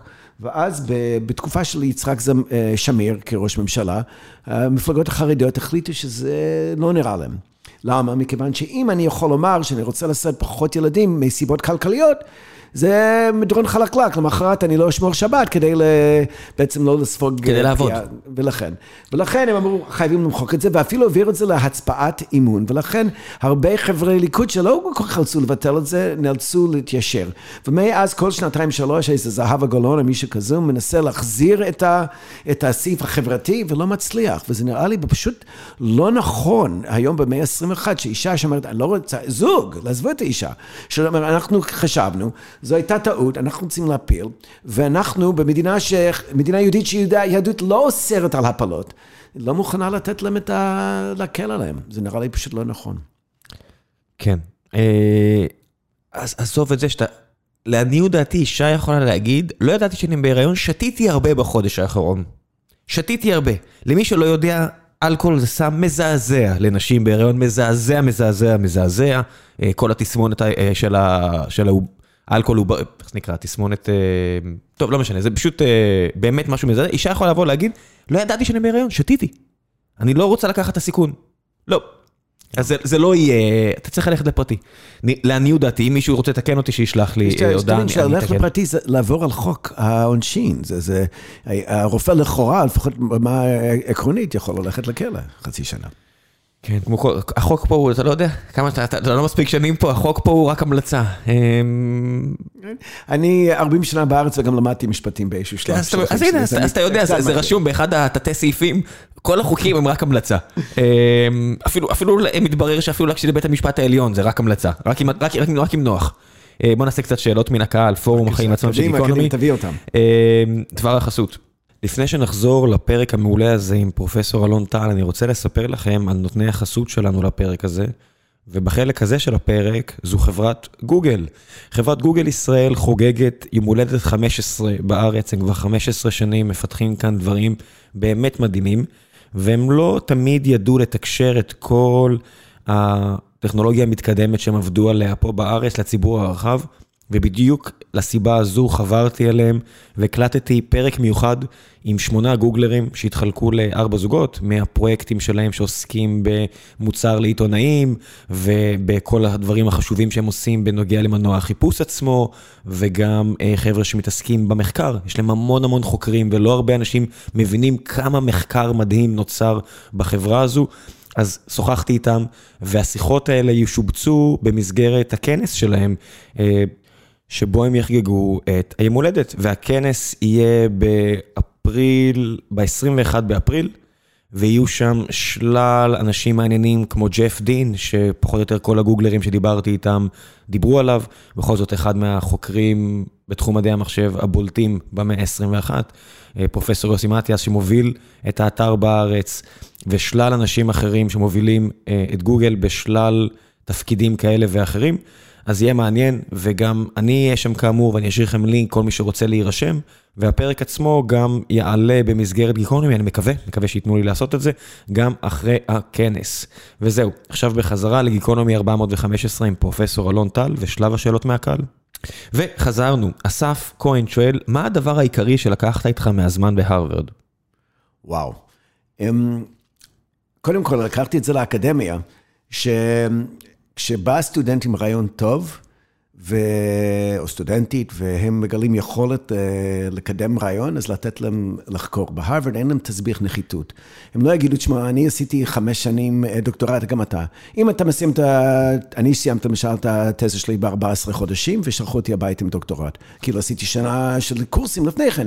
אבל... Um, היכולת להסתכל על מהות העבודה, אבל זה דבר ראשון, וזה גם נחמד להיות מקום שאין להם תסביך נחיתות, שכל הזמן אומרים בשם בחוץ לארץ. אני לא יודע אם למדתי הרבה על הנושא של פיצוץ האוכלוסין, מעניין הוא שם, למדתי באמת מדיניות באיכות הסביבה, וכל מה שלמדתי שם, היה לי קשה ליישם בישראל. עכשיו אולי קצת יותר, אבל אז למדתי על זיהומי חקלאות וכו'. אבל אין ספק ש... זה נתן לי כלים, וכמובעיקר היה רצון לא להיכנס לאקדמיה, לכן עשר שנים הייתי מחוץ לאקדמיה. Until they pulled you back in. אביחי בינדר שואל, מה האדם הפרטי יכול לעשות בשביל לקדם מניעה של זיהום חקלאי? טוב, כמובן, אם אתה קונה אוכל אורגני, אתה יכול באמת למנע מחומרי הדברה. אבל אני במחקר האחרון, מבחינה גלובלית, אנחנו לא יכולים כאנושות לעבור לחקלאות אורגנית, פשוט יהיה פה רעב המוני בישראל, כי הירידה ביבולים יהיה כל כך גבוה, שזה בלתי אפשרי. אני אומר לכם, הדבר הכי טוב שאפשר לעשות, זה לאכול מזון מקומי. הרי שאם אני מטיס איזשהו מוצר מחוץ לארץ, מבחינת פליטות גזי חממה זה פי שישים לקבל אותו קוטג' מישראל או היוגרט שני וכו'. ולכן אצלנו יש לנו יתרון גדול, וכשאני מעלה את המורכבות, אני מאוד בעד אנרגיה מתחדשת, אבל אם זה יעלה על חשבון החקלאות, אנחנו צריכים להבין שתלות משווקים מחוץ לארץ ויבוא מזון, יש לזה מחיר פחמני מאוד מאוד גבוה, ולכן תחז... תחזיקו את החקלאות המקומית, תקנו אה, כמה שאפשר מוצרים כחול לבן, ותחזקו, אה, אל תרימו גבה כששופט, כשהשר שוסטר מחזק את החקלאים, זה טובת הסביבה. אני, אני מודה שאני מעדיף לצרוך פחות, ולשלם טיפה יותר, על, אפילו בשביל לעזור ל, לאנשים שגרים פה לידי. זאת אומרת, יש להם, כולם פה עם קשיים, אז שמן ישראלי טוב, איכותי מאוד, יעלה עוד כמה שקלים, אז אני אחסוך קצת טיפה, תשתמשו בכף, אל תשפחו סתם, וח... ו... וסגרתם את הפער. כל דבר אפשר, מייצרים פה מלא דברים, מייצרים פה מלא סוגי מזון מעולה, ו... ולפעמים זה פשוט מטריף לדעת שאתה כן. שהכל עובד רק בגלל כל מיני עיוותים של, של ספינות וכאלה, וכל מיני חוקי מכס וכו' וכו'. זאת אומרת, למה לא ליצור פשוט מקומי, אם אפשר? זאת אומרת, ברור שאי אפשר להכיל את כל האוכלוסייה המקומית פה, אנחנו לא אוקראינה, אי אפשר לגדל פה חיטה בכמויות האלה. ואם אני אחזור באמת לנקודה הזאת, שלושים אחוז מהמזון בישראל נזרק, אנחנו יודעים שאובדן מזון זה בעיה סביבתית קשה, אבל למה? כי אתה משלם פעמיים. מצד אחד, כל הפליטות של גזי חממה, הרי... עצם השימוש בחנקן, וייצור החנקן, וכל הדברים האלה עולים לשמיים, ההובלה וכו', ואז אתה זורק את זה, וכל המים הולך לאחד איתו, אז אתה בזבזת גם את הכסף, וגם את האשראי הסביבתי, אז זה אחד הדברים שצריך לעשות. מקום שני בעולם, בזריקת מזון, לפחות לפי חיות כיס של, של תאגיד השידור, ששמעתי את הפודקאסט שהם עשו, אני לא יודע, לא תיקפתי, לא קראתי את זה בעוד מקומות, פעם ראשונה שאני שומע את הנתון הזה, זה נראה לי מאוד הגיוני. אבל בואו נחזיר את זה לדיון שלנו על הצפיפות האוכלוסין, מכיוון שמדינת ישראל מזמן חיה באיזשהו מיתוס שהוא עצמי מבחינת ביטחון מזון. לא, אנחנו היום לפי המחקר האחרון של פרופסור מידד קסינגר באוניברסיטת בן גוריון, מדבר על ייבוא של שמונים ושניים אחוז מהקלוריות.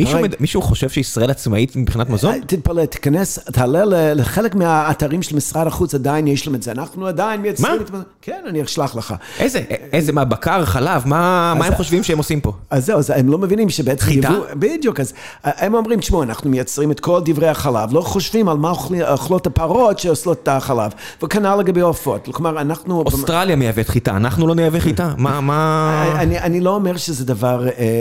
שאנחנו חייבים להיות עצמאים לגמרי, אבל ראינו כבר בזמן הקורונה, שהיו מדינות שהחליטו לא כל כך מהר לייצא את החיטה שלהם, שתי מדינות כבר ביטלו את זה. ואנחנו ראינו כבר תקופות ששדה תעופה בזמן מלחמה היה סגור, כלומר, אנחנו לא יכולים לשמיט את הבסיס החקלאי שלנו, ולכן לחזק אותו, ולשמור ולשמר את זה, ובאמת, תשתדל לאכול בריא, בכל פעם. יש גם כל מיני יתרונות אחרים, אנשים אומרים, למה יש יותר אבק לאחרונה? יש, יש ממש אבק, ויש כל מיני סיבות שלא לא, לא נחשפתי. למשל, המלחמה בסוריה הובילה לכך שלא מחזיקים את השדות יותר. אז בגלל שאין יותר גידולים, האדמה הולכת והופכת ליותר מעובקת, והאבק הזה מגיע לכאן. טוב, התופעה של מדבור היא תופעה קשה. לא, אבל יש פה מדבור של, אתה יודע, בסוף אתה... סמוך. כן. אצלנו יחסית, אנחנו עשינו דברים יפים, היום אנחנו מקטרים על המדינה, אבל באמת בואו נגיד ש... לא, יש פה יזמות פרטית מדהימה. אנחנו באמת יפה, אבל באזור הסאב-סהרה, מה שהסהל, יש עדיין כל שנה גריעת שטחים מעובדים, כיוון שבעצם אנחנו דחפנו את זה, וזה מחזיר אותנו לבעיה של הפיצוץ האוכלוסין, לא דיברנו עליהם, דיברנו על ישראל, אבל בעולם אנחנו דוהרים לקראת אחד עשר מיליארד אנשים עד סוף המאה, מה הם יאכלו? כמה מטרופולינים, שוב, אני, אני תמיד הולך לעניין הזה של אפריקה, כמות המטרופולינים, כולם אומרים לגוס וכל מיני כאלה, שזה מה שהם מכירים, לא יודע, לעניות דעתי, קינשאסה והעיר, איך זה נקרא, העיר מעבר לנהר שם, לא זוכר, בצד השני של קונגו, יש שם, הולכים להיות שם מטרופולינים של עשרים מיליון אנשים, כמו כלום. לפי הערכה שאני קראתי של הבנק העולמי, כל חודש תקום בעולם עיר בגודל של, של ניו יורק. הרי כשביקרתי בסין, לימדתי שם לפני שנתיים, כי רציתי ללמוד על החוויה הדמוגרפית שלהם, לימדו אותי, אה, אצלנו יש לנו עשרים ערים מעל עשרה מיליון. אתה רק שמעת על שנגחאי ובייג'ינג, אבל יש עוד שמונה עשרה, וזה באמת... אני יותר מכיר את שנזן, אבל זה בגלל העיסוק היומיומי שלי, כן. אוקיי, אבל אתה מבין שזה... ומי שחי באותם מקומות, וזה באמת, אני חושב, ארבע מאות מיליון סינים עברו מהכפר לעיר בעשר שנים האחרונות. זה דרך אגב הסיפור של הקורונה. הרי כל היערות מסביב לווהאן... חוסלו, ולכן הקרבה בין הבעלי חיים. זה, כן, אני לא יודע. תיאוריה אחת. זה תיאוריה אחת, כן, אני לא יודע אם אי פעם נדע. הכל פעם שאני מנסה לומר, שאתה רואה, אפשר לדחוס, אני חוזר לנקודה הזאת של לדחוס אנשים.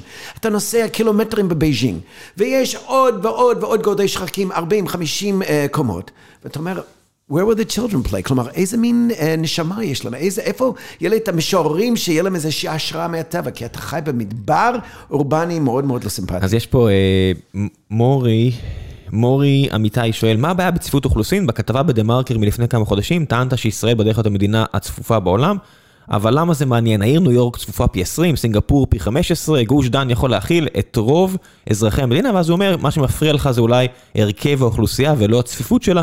תן לי אספר לך שאירחנו לפני כמה שנים משלחת מסינגפור. שרים. ולקחנו אותם לטייזו, כי רצינו להרשים אותם, אוכל אסיאתי טוב, וסינגפור זה מעצמה קולינרית, אמרו, אה, זה מסעדה טובה, לנו יש מסעדות ממש ממש טובות, ואז הוא מספר לי, שר התרבות הסינגפורי, לא תגיד סתם ג'וק שמו, מספר לי, אתה יודע מה אין לנו? תרבות.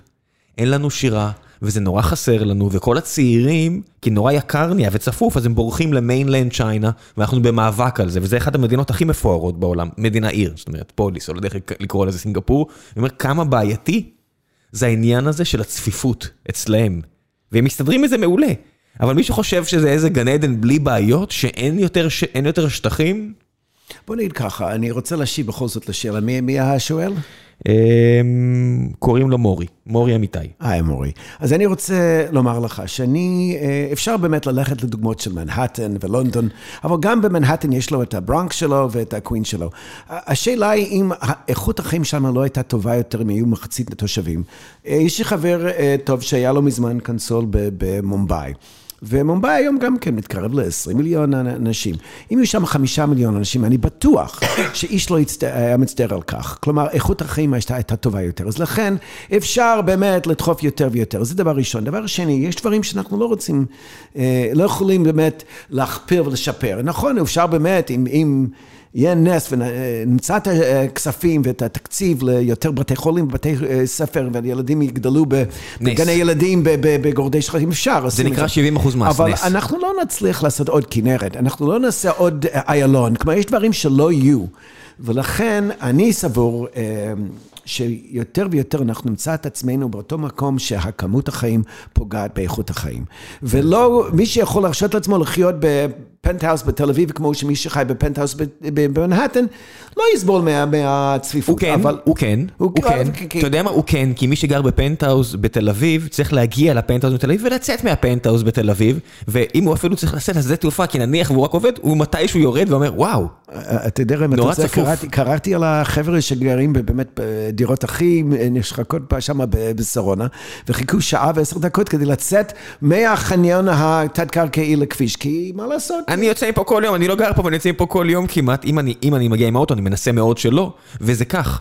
ומי שמדבר איתי על ניו יורק, אז צריך להדגיש, ניו יורק סיטי, כי ניו יורק סטייט יש מלא טבע, יש להם בעיה של יותר מדי צבעים בגלל ליים דיזיז, אם אתה עולה למעלה לצפון, לאזור בפלו וכל המקומות האלה, כי זה מלא טבע, ויש איפה לטייל במרחק של כמה שעות. אז מנהטן זה, זה מנהטן, אבל יש הרבה מסביב. אבל בואו נשאר במנהטן רק לרגע, וזו נקודה האחרונה שלי. יש בכל זאת נקודה שאתה עובר את כושר נסיעה, ואתה עובר איזשהו סף. במנהטן אני הבנתי, עכשיו מחברים שעוסקים בתחבורה, הצליחו להביא באמת את כולם, באמת להיות הולכי רגל ולנסוע ב... ב... אבל מה?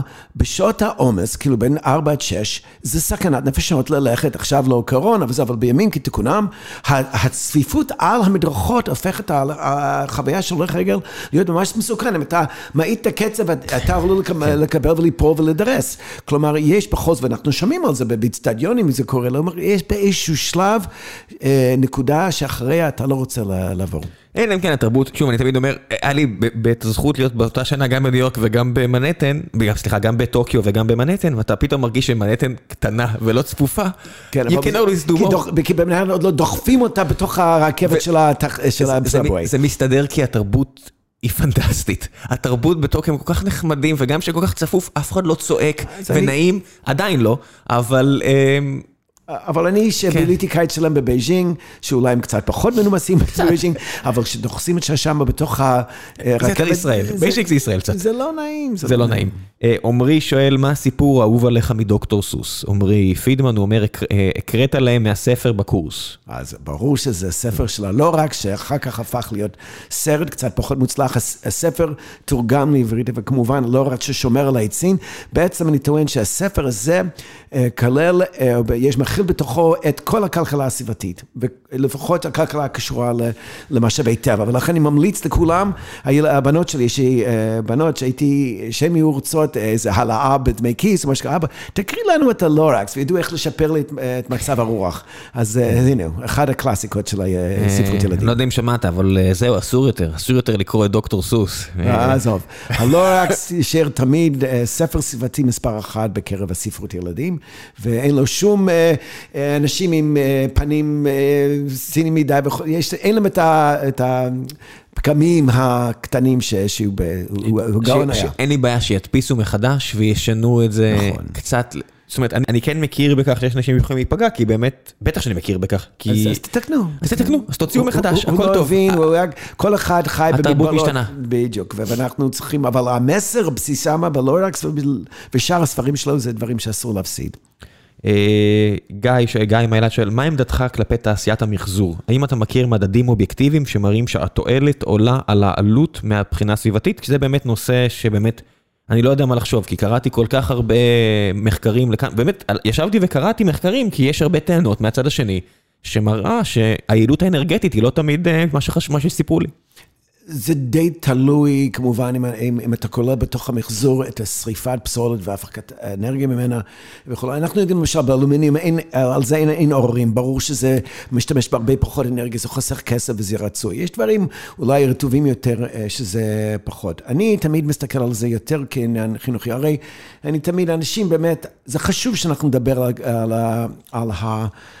מחזור, אבל כשאנחנו מדברים על קריסת הסיביליזציה שאנחנו רואים מבחינת מה שקורה במערכות אקולוגיות ושינוי אקלים, זה ידחה את הקץ אולי באיזה עשרים דקות. כלומר, זה לא הדבר העיקרי, אבל זה כן חשוב כמסר חינוכי.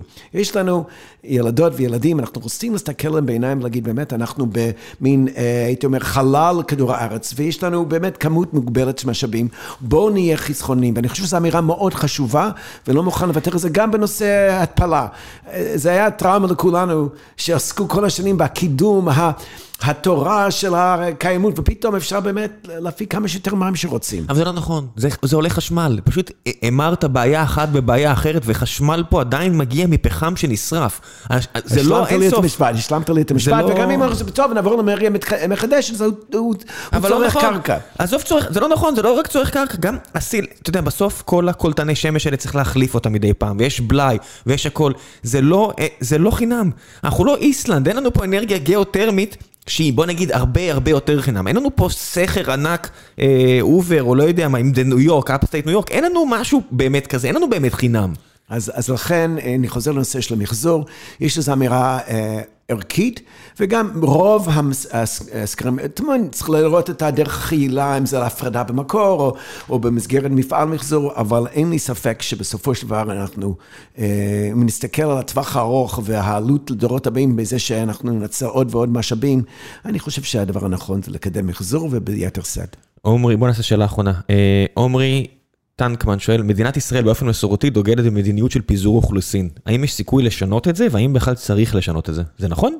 א', זה נכון, וזה רצוי. מה זה העברת עיר הבה"דים לדרום ובסקירת... מה יש מעבר? איזה עוד, איזה עוד צעדים עשו כדי לפזר אוכלוסייה פה? אז, בשנים האחרונות. אני חושב שבכל זאת נותנים הקלות במיסים לתושבי הנגב. שזה אמור... לא כל הנגב, באר שבע לא. לא? אני יודעתי לא. אני חושב שכן, אבל... אני חושב שכן? אני חושב שכן, בתור... הייתי חבר סגל בבן גוריון במשך שתים עשרה שנה, לא, נתנו לפני עשרים שנה, אני חושב שביטלו את זה מהר מאוד. אני חושב שבירוחם נותנים, אני לא חושב שבבאר שבע נותנים. אפילו... תתקנו אותי, תתקנו אותי בדברות. אבל בגדול זה מסוג הסעדים שצריך לעשות. הרי אם אנחנו רוצים בכל זאת, שיהיה באמת קצת מארץ ישראל ליפה, שהייתה השראה במשך דורות, שישיר לדורות הבאים, אנחנו נצטרך לעבור לנגב, זה העתודות הקרקע האחרונות, הלוואי ונצליח. אני חושב שזה רצוי, אבל עוד פעם, אנחנו גדלים ב-שלושים שנים הבאות, ב-תשעה מיליון אנשים. האם מישהו באמת חושב שנביא עוד חמישה מיליון אנשים לנגב? הלוואי. אבל נצטרך לעשות את המרב שזה כן יקרה, ושיהיו בתוך הערים, ושאופקים יהיה שלוש מאות אלף איש, ולכן... בוא נתחיל בזה שבאר שבע תהיה שלוש מאות אלף איש. כן, כן. זה כנראה יקרה לפני כן, ואני... זה באמת, אני לא מבין, איך באר שבע יש כל כך הרבה בנייה, אבל כמות האוכלוסייה לא גדלה, זאת אומרת, יש כל כך הרבה יותר באר שבע מאשר שעה לפני שלושים שנה, שאני הייתי ילד. התדמית שלה גם השתפרה. כן, אבל איפה אנשים?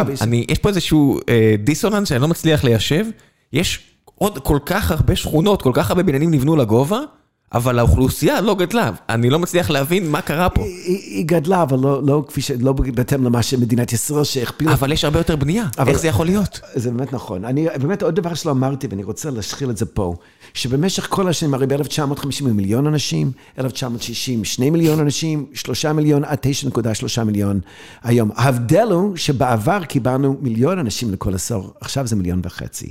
וזה טבען של פונקציות מערכיות, שהן גדלות עם הזמן. הן מבוססות על הכמות המציאות שהייתה לפני כן. זה הכל. אכן, ולכן באר שבע לא משקפת את אותו גידול, אני מסכים איתך. משהו מוזר, אבל זה כנראה פשוט אם יציגו לי, אני צריך להריח את רוביק מתישהו, אני צריך פשוט לראות את המספרים, להבין מה קורה, כי משהו שם לא מסתדר לי. כן, תשמע, שאתה נוסע לאזורים היפים של בן שמן, בית שמן, וכל המקומות האלה, לעד איפה שאתה גר, ואתה רואה את כל הערים החדשות שצצות, ולא נשאר הרבה... אני חזרתי לקרן קיימת באמת לדירקטוריון, כדי להתמודד עם הנגיסות הבלתי פוסקות. הרי במעבר, יש לנו מעבר מתוכנית מתאר ארצית עשרים ושתיים לאחד, כאשר עשו איחוד גדול. מאה אלף דונם בקרקע נעלמו, של יער נעלמו בראשון בינואר עשרים עשרים. אמרתי, דבר כזה הוא בלתי נסלח. אז לכן חזרתי ואני מרכז את זה. אבל אני ער לזה כמו ילד הולנדי עם האצבע בדייק, שאני מטפל בסימפטום. ובסופו של דבר, אנחנו חייבים להגיע לעצם הבעיה. אם היה פה רק דייקס, אם היה פה, אין לנו אפשרות להפיק חשמל, אין לנו אפילו את זה, אנחנו הולכים לדברים, אין ניסים ונפלאות, אין ארוחות חינם. פרופסור? אנחנו לקראת הסוף, ואני רק רציתי להודות לך, רם, שאתה מעלה את זה, ואני אומר למאזינים, דברו עם זה בשיחה, ערב יום שישי, הבעיה שלנו שאנחנו פחדנו לדבר, היה על זה טאבו גדול, אחרי השואה, ונגיד המאבק הדמוגרפי מעולם הערבים, שכמובן לא קיים היום, אנחנו חייבים עכשיו לחשוב כחברה לאן פנינו, אנחנו רוצים להמשיך לגדול לנצח, או אולי הגיע זמן לשנות כיוון, ושיחות כאלה בהחלט תורמות. אני אוסיף, אני אגיד, פשוט גדלו a pair of balls, אני אגיד את זה בכוונה באנגלית, כי זה נכון פיזיולוגית רק לחצי מהאוכלוסייה, או ארבעים ותשע נקודה תשע, הם מתישהו צריך לעשות החלטות קשות, ואני תמיד בעד להיות זה שעושה החלטות קשות, מאשר להעביר את זה הלאה, כי אם פשוט תרשמו על דף את המספרים, מתישהו מישהו יצטרך לקחת החלטה קשה, ועדיף לא להעביר החלטות קשות הלאה. עדיף תמיד לקחת החלטות קשות שאתם בשליטה. זה, זה הדעה האישית שלי. קחו extreme ownership. פשוט תבינו שמתישהו זה קורה, ועדיף לעשות החלטות קשות לפני שהן נהיות יותר קשות. נכון. וכשעוד נשאר משהו על מה לשמור. כן, אני תמיד ממליץ על הביוגרפיה של בן גוריון, ו... א', כדי לראות כמה האיש הזה היה פלוד. כמו כולנו. כולם מנסים לצייר אותו בתור איזה דמות אלוהית רחוק מאוד מהאמת, וכמה פשרות עשו, אז הביוגרפיה שלו נקראת, שאני תמיד המלצתי פה הרבה, מדינה בכל מחיר, אז נעשו המון פשרות, ושווה להסתכל על כל הפשרות שנעשו, וכל ה... קיצורי דרך. הסוף, אתה יודע, שתפסו אותו על אבנסים, על כל המקדמות, שהוא, אתה יודע, היה לו איזה משכורת חודשית של שבע עשרה או עשרים לירות, ומתי שהוא היה לו חוב של מאתיים וחמישים לירות. אז זה לא היה לסיגרים, זה היה לספרים. בסדר? שאם אומרים, מה, זה הרבה יותר טוב, זה, אם אתה, כולם מציירים את בן גוריון בתור איזה איש צנוע, שחי בצריף במצפה רמון, אם אתה הולך פה בסדרות בן גוריון, אתה רואה שם ספרייה שנראית אלכסנדריה מינימום. אבל זה מוטב על גלידה, לא? זה בטוח מוטב, אני תמיד יעדיף ספרים, אבל זה עדיין, זה מה שזה. ומה עשו? פשוט העלימו את זה. ומה הבן אדם אמר? מי שלא עושה לא טועה. אז רק שתבינו שגם ככה היו פה ונעשו הרבה פשרות, ומתישהו לא צריך להסתכל אחורה ולהגיד, "אה, פעם היו אנשים." לא, לא, עכשיו. עכשיו, פעם היו חנטרישים, היום יש חנטרישים, אנשים טובים, עשו החלטות קשות, גם היום צריך לעשות החלטות קשות, ואנחנו נהיה חנטרישים שיצחקו עליהם, ויגידו עליהם עוד שמונים שנה, וזה בסדר, ככה זה צריך להיות. תודה רבה, פרופסור. תודה רבה לך, ולמאזינים.